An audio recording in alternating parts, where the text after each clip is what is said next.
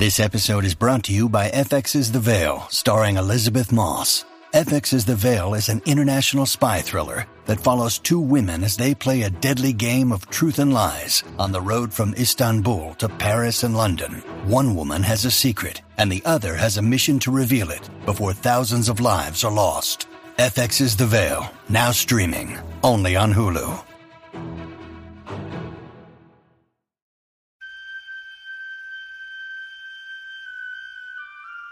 The poem says, Human voices wake us, and we drown. But I've made this podcast with the belief that human voices are what we need. And so, whether from a year or 3,000 years ago, whether poetry or prose, whether fiction or diary or biography, here are the best things we have ever thought, written, or said.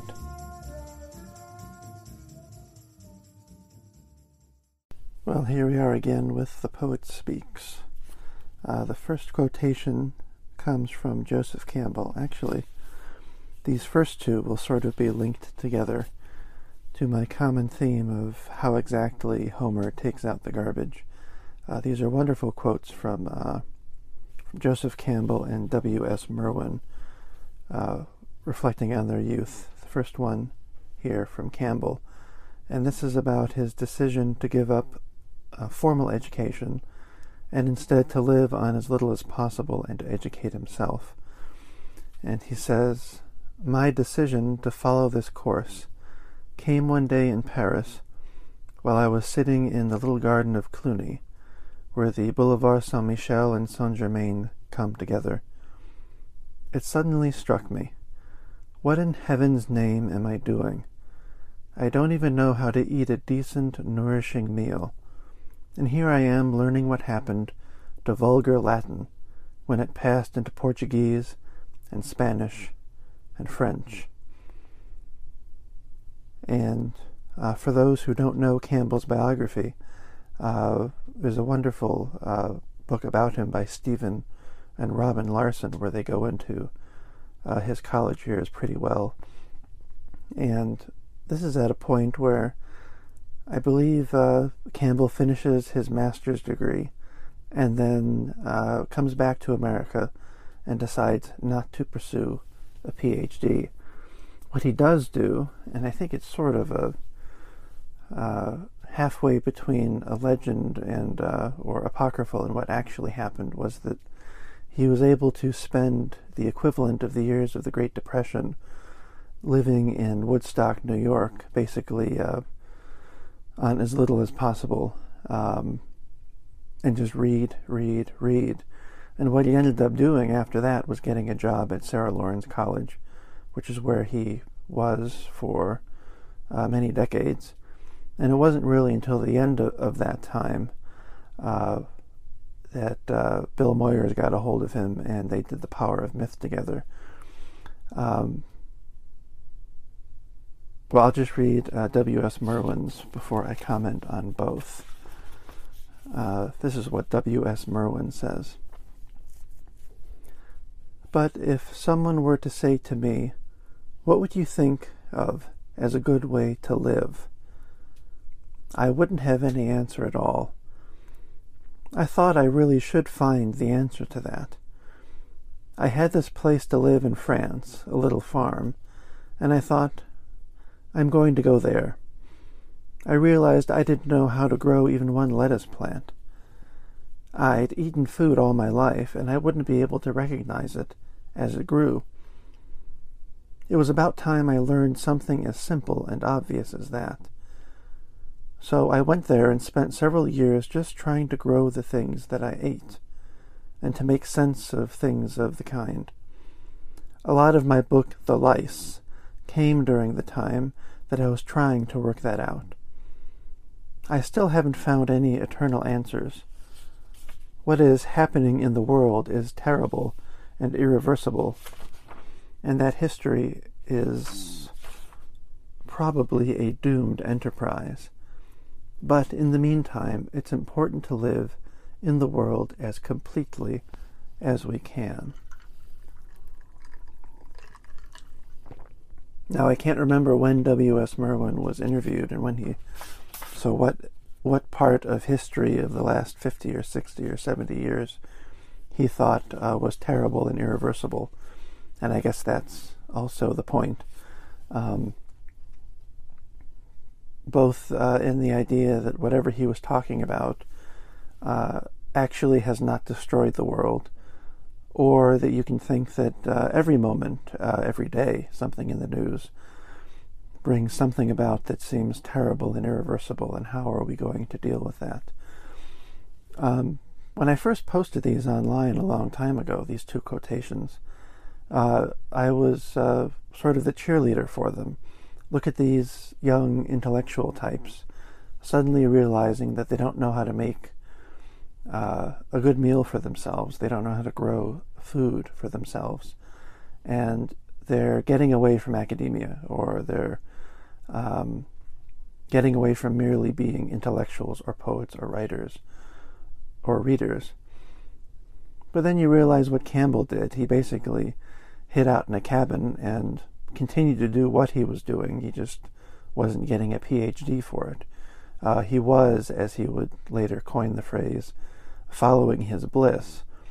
But um, I'm not sure that uh, uh, he got around to learning how to make himself a decent meal. Maybe he did. Um, in any case, the, the idea of leaving academia just so he could learn how to make himself a decent meal, um, he just ended up teaching anyway. Uh, the point of it seems to have been not learning how to make myself a decent meal or learning how to do uh, mundane or uh, or just merely nourishing things. The point seemed to be to find what he should be doing himself, um, which really doesn't have much to do uh, with cooking. Uh, it does have something to do with realizing that uh, for him, learning what happened to vulgar Latin when it passed into Portuguese and Spanish and French was simply not what he should be doing with his life. There were people who continue to study that exact process, and that is what they want to be doing with their lives. And it's sort of important to realize that uh, both uh, both trajectories, so long as they are the ones that the people want to be doing themselves, those are the ones that they should be doing. Um, it isn't, as I saw it a few years ago, uh, sort of a, a rah rah, I'm getting out of school and going to do my own thing. Um, and I guess I would say the same thing about uh, W.S. Merwin as well, even though he does seem to have uh, gotten his plot of land and learned how to grow the things that he ate. Uh, he still says, um, he starts off by saying, "What, uh, what do you think of as a good way to live?" And at the end, even though he did part of what he wanted to, he still says, "I haven't found any eternal answers." And I don't really know that there are any eternal answers. I don't know that it's really worthwhile anymore to say that whatever the present moment is, is terrible and irreversible, and that history is probably a doomed enterprise. I had a fun time a while back collecting quotations from people who are basically saying, uh, "The world is doomed. Look at look at how uh, squalid and uh, superficial these people are." And there was a nice moment with two quotations that, if you sort of uh, fudged a few of the details a bit, it would be hard to realize that one of them came from the 6th century and the other one came from 1928 or so. This is just what people have always thought. And it's almost um, uh, an absurd exercise to even let your mind rest on a thought like that for very long. And it's even more um, instructive, I think, that uh, W.S. Merwin says what he does. Uh, what is a good way to live? I'm not sure. I will do this thing, this one thing for myself to try and figure it out. I don't have the answers. I think what's happening in the world is terrible and irreversible. I think that history is probably a doomed enterprise. But in the meantime, it's important to live in the world as completely as we can. I think that is an immensely powerful lesson for a poet or a creative person or someone who thinks of themselves as an intellectual. It's an amazingly powerful thing to uh, to hear. Uh, one always comes back to the line from from Yeats, where he has to say that perfection in the life means that perfection in the work will never happen, or that if you have perfection in the work, that means that your life will be uh, chaos and uh, and will be uh, a failure. And just looking around, not just at poets, but at entrepreneurs or just at neighbors who are out cutting their grass and knowing um, even the tiniest bit about them, I really don't know that perfection of either is possible. There's always been, um, I guess, I mean, for me, it's the last 20 years or so, but I'm sure it's just been part and parcel with the whole idea of uh, the self help industry that, that one should find balance in one's life, that uh, if you want uh, to quiet your anxieties, or if you want to worry less, or if you don't want to be worrying about money so much, or if you don't want to be worrying about your reputation, or your position, or a title, or what your family thinks of you, all these things. What you need to do is uh, find balance.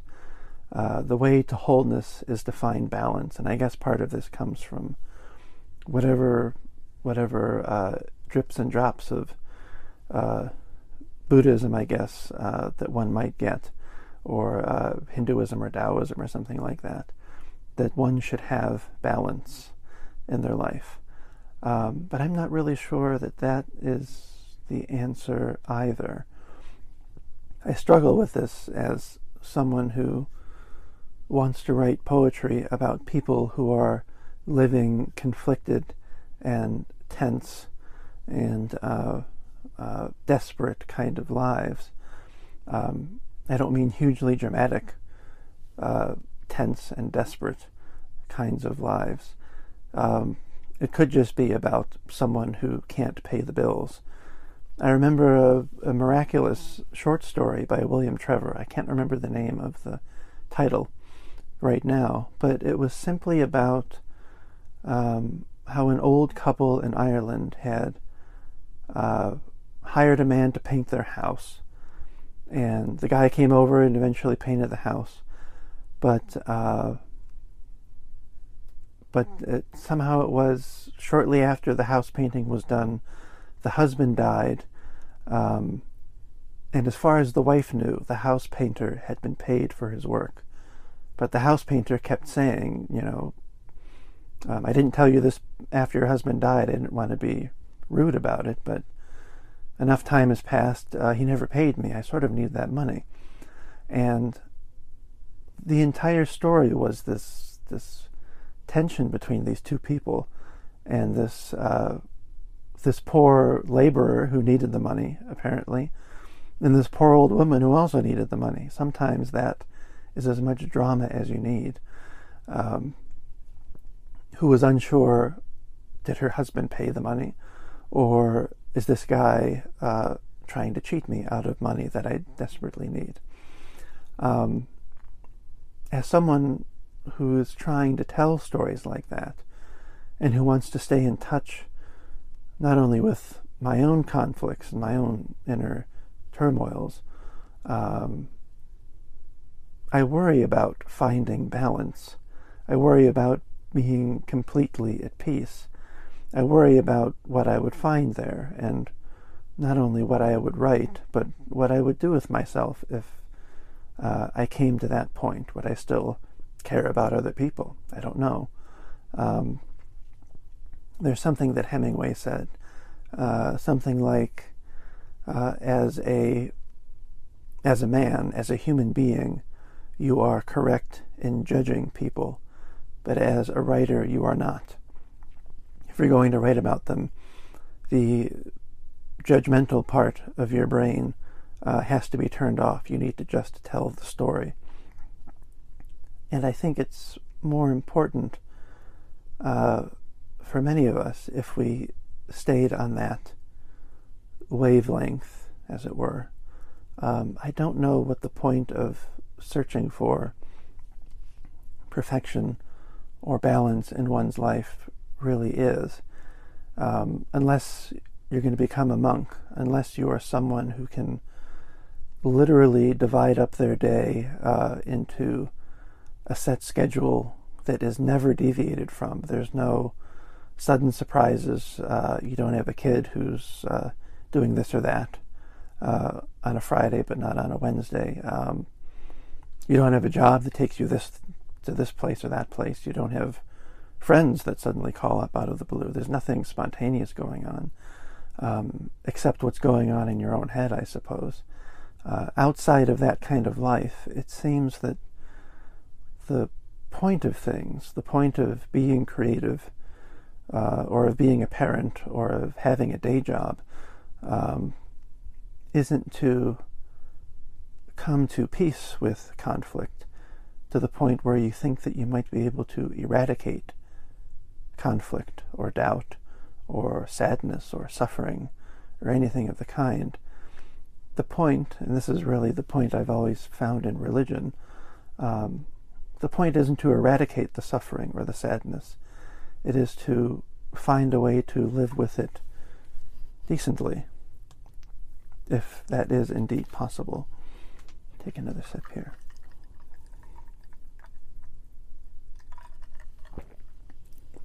And I never really thought about it, but this third quotation actually uh,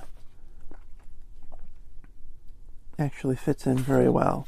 And it's a short one, so this episode of uh, The Poet Speaks will be rather short.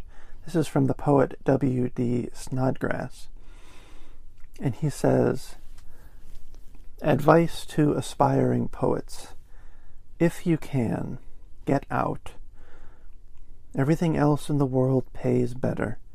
Everything else in the world costs less, not only in terms of money, but in terms of damage to your life. not only in terms of money, but in terms of damage to your life. Everything else in the world is more justly rewarded. If you can be happy doing something else, the chances are you will be happier doing something else. Now, that's a bit extravagant and exaggerated and hyperbole. Um, and again, I don't think that's necessarily, I don't know what the circumstances were of uh, W.D. Snodgrass's life. But again, I don't think that's a matter of, of the poetry. Um, if you come to expect that uh, poetry will remunerate you uh, the way you think it's necessary, then when it doesn't, of course you're going to be upset. That's one of the huge things that I found in myself in the episodes on uh, uh, uh jealousy and uh, stubbornness. I go through all of that. It's kind of shameful for me to admit that, but it's true. I thought for so long that, um, not that I would become rich and famous, uh, but just that there would be uh, that my poetry would uh, just pay the minimal bills. That's all, and of course that has not happened. Um, I don't think it's about how disappointing it is to be a poet. I think it's more about not being able to square the circle of being a poet in a world where poetry just doesn't matter anymore or speak to people. I think that's the grave disappointment, really, that nobody is running around asking W.D. Snodgrass his opinion on the state of the world. Um, and I don't know of, uh, I can't think of any poet uh, that I'm in contact with right now who would read a thing like that and be like, all right, I'm out. Um, so I don't really know who he is talking to here. I assume this is from his Paris Review interview. Um, it's one of those things that you throw out uh, that's fairly negative, but I don't know that it says anything surprising. Um, it's what you would expect a poet to say or an artist to say. Um, and the operative phrase, of course, is if you can be happy doing something else. Well, I don't know that I could be happy doing something else. Um, and I don't know that I'm happy being a poet all the time. Uh, this is just what I know how to do. And um, anyway, I, found, I found that interesting, W.D. Snodgrass saying that. Maybe I can throw one more in here on the end from uh, Beethoven. Let's see. Uh, Beethoven says, Everything I do apart from music is badly done and stupid. The true artist has no pride. He has a vague awareness of how far he is from reaching his goal and while others may perhaps admire him, he laments the fact that he has not yet reached the point whither his better genius only lights the way for him like a distant sun. And he says, From my earliest childhood, my zeal to serve our poor suffering humanity in any way whatsoever, by means of my art, has made no compromise with any lower motive the only reward I have asked for was the feeling of inward happiness which always attends such actions. I think those are three separate quotations. I'm not sure where they come from in his life. Um, but that's nice too. Everything I do, apart from music, is badly done and stupid. Uh, there is someone who is not, who gave up a long, long time ago, uh, looking for balance in his creative life. Um, and if uh, you know anything about his biography, he had his ups and downs financially for sure.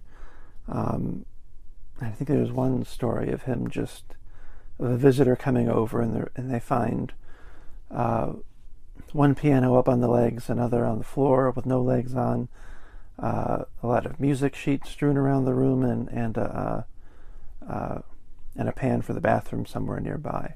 And that's basically what he was doing. Um, that is an idea of how Homer takes out the garbage. Sometimes he just doesn't, and he keeps the door closed. Um, the true artist has no pride.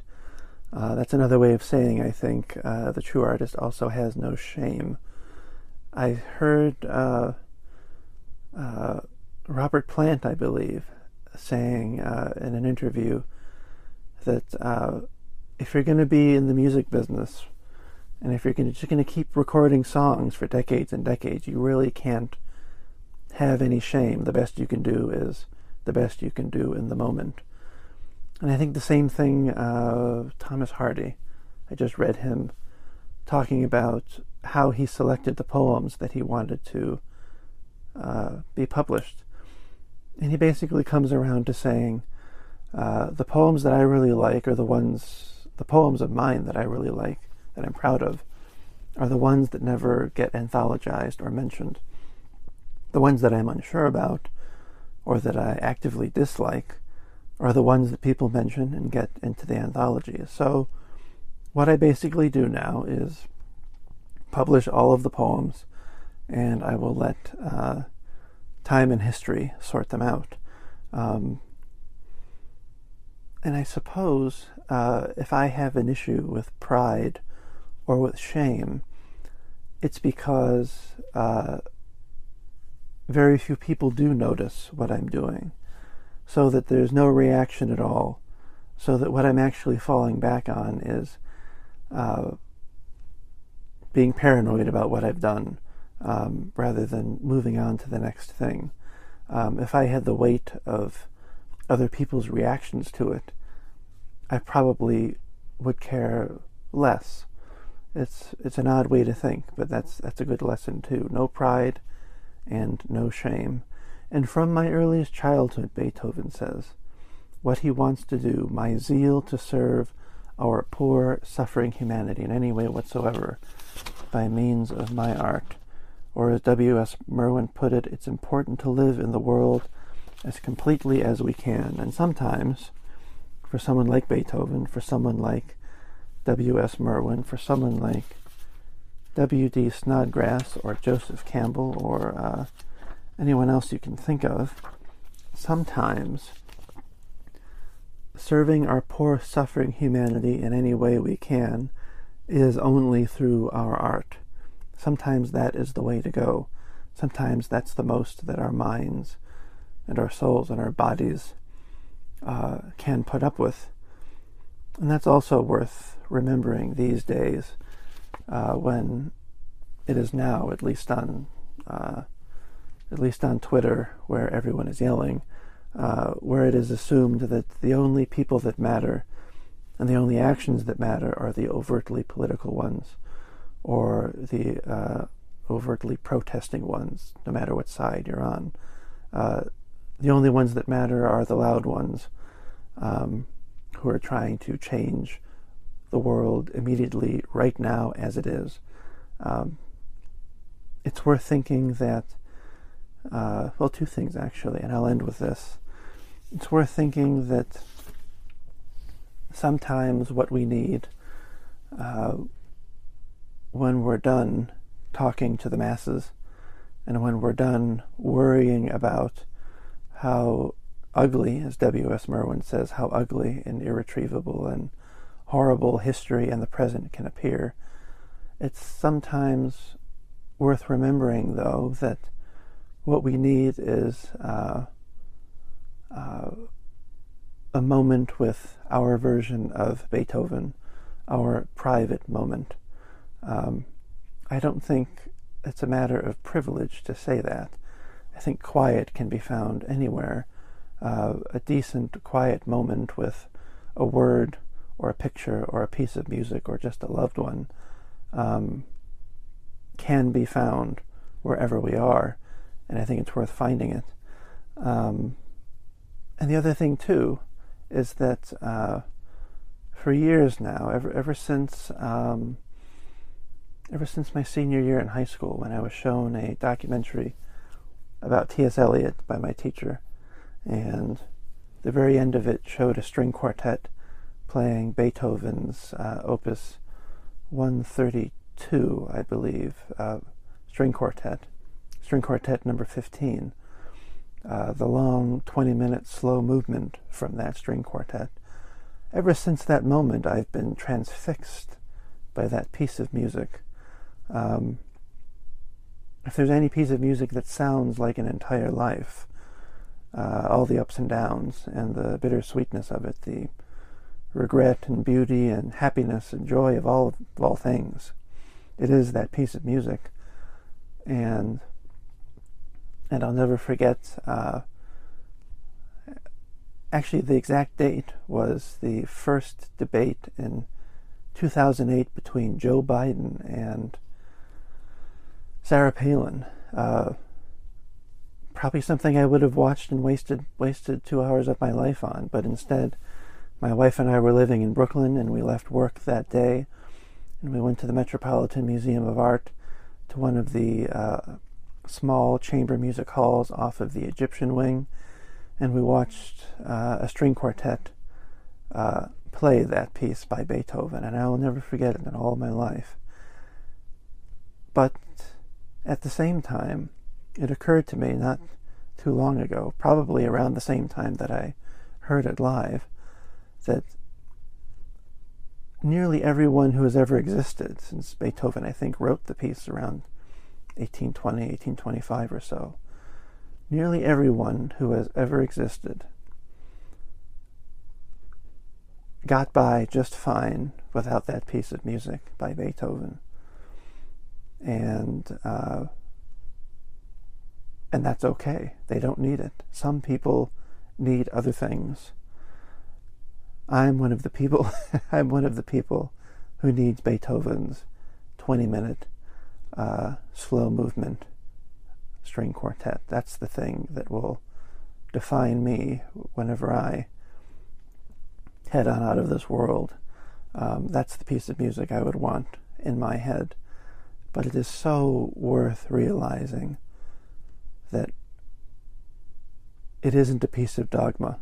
It isn't a rule. It isn't. Uh, it isn't beautiful or eternal or powerful or meaningful to me because I want to make sure that everyone else hears it. It is worth it. Uh, it is worth it because it is private. And privacy is something we might edge back to these days. And here I am, I've gone to a half hour anyway, so happy Saturday night to all.